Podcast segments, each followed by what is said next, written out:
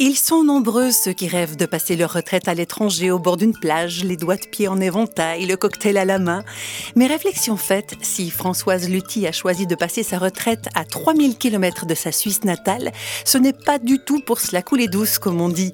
C'est à la demande de sa famille d'adoption qu'elle est retournée vivre au Niger, là où elle avait travaillé pendant des années en tant que médecin.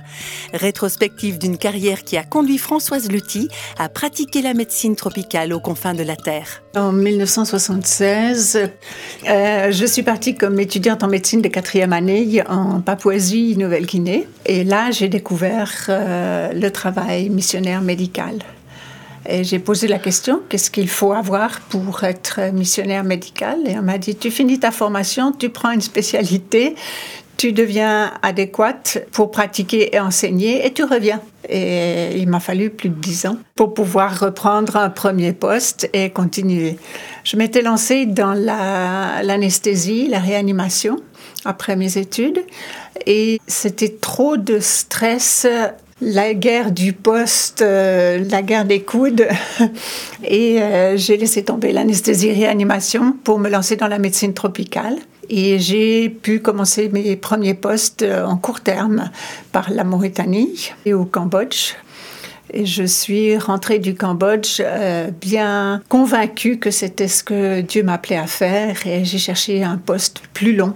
Et c'est là que j'ai présenté ma candidature à la mission contre la lèpre et qui m'ont accepté. Donc euh, j'ai été missionnaire pour la mission contre la lèpre au Bangladesh et puis au Niger.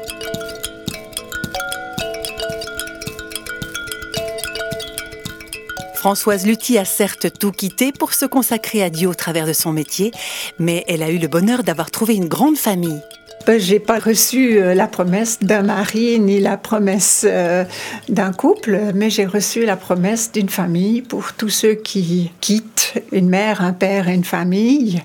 Et en fait, c'est outre-mer que j'ai trouvé des enfants, des petits-enfants. Donc, euh, en acceptant mon rôle dans la société locale, en fonction de mon âge et de mon poste de médecin, les jeunes m'ont appelé maman. Ça m'a interpellée. Et finalement j'ai dit pourquoi pas accepter? C'était la promesse. C'est d'un regard d'autant plus attentif que Françoise Lutti veille sur les nombreux jeunes qui veulent à tout prix quitter l'Afrique pour l'Europe.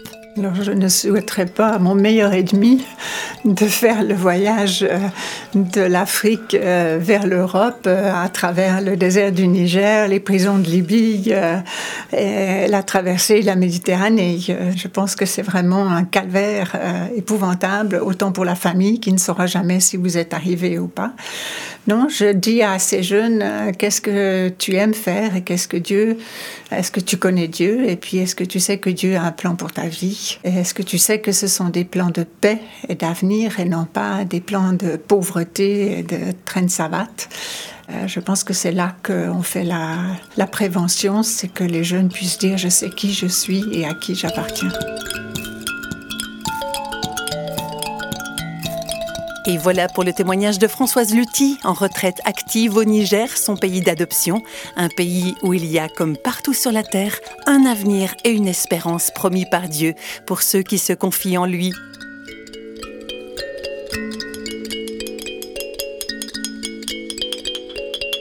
Réflexion faite vous a été proposée par Radio Réveil.